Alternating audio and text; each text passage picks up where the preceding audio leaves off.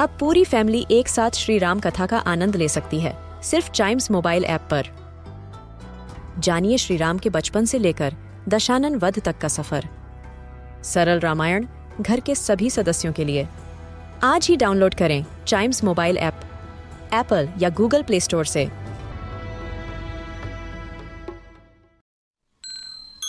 This is Chimes Radio, original podcast.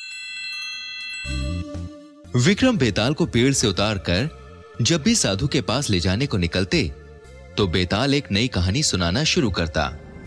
आइए सुनते हैं उनकी एक कहानी। वर कौन हुआ?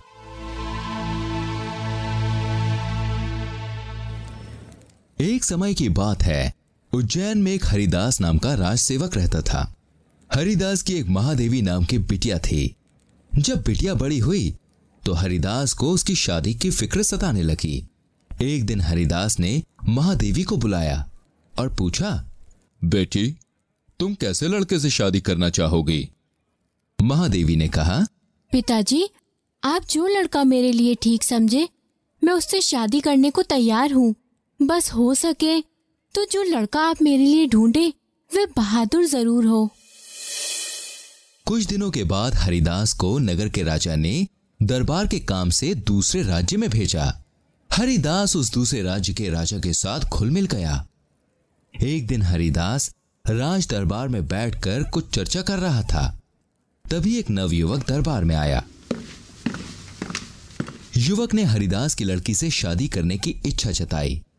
हरिदास ने कहा, मैं लड़की का हाथ उसी लड़के के हाथ में दूँगा।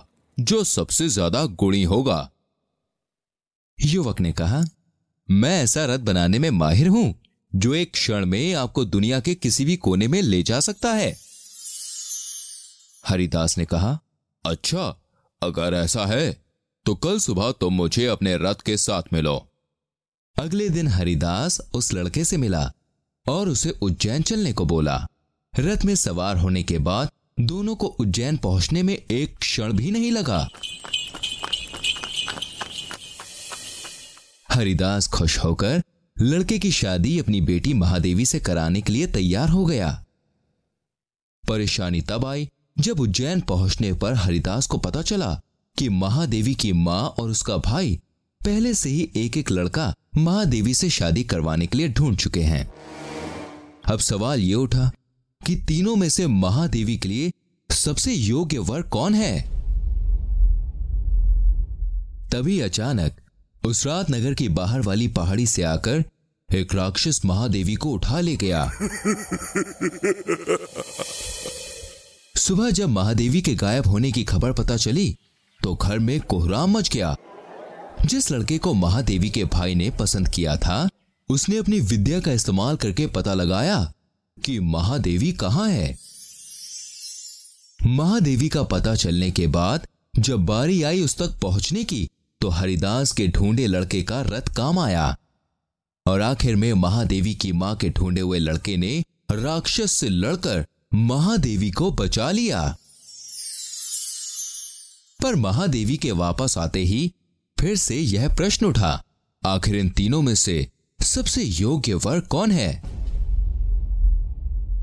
कहानी खत्म करते ही बेताल ने पूछा, क्या आप बता सकते हैं विक्रम?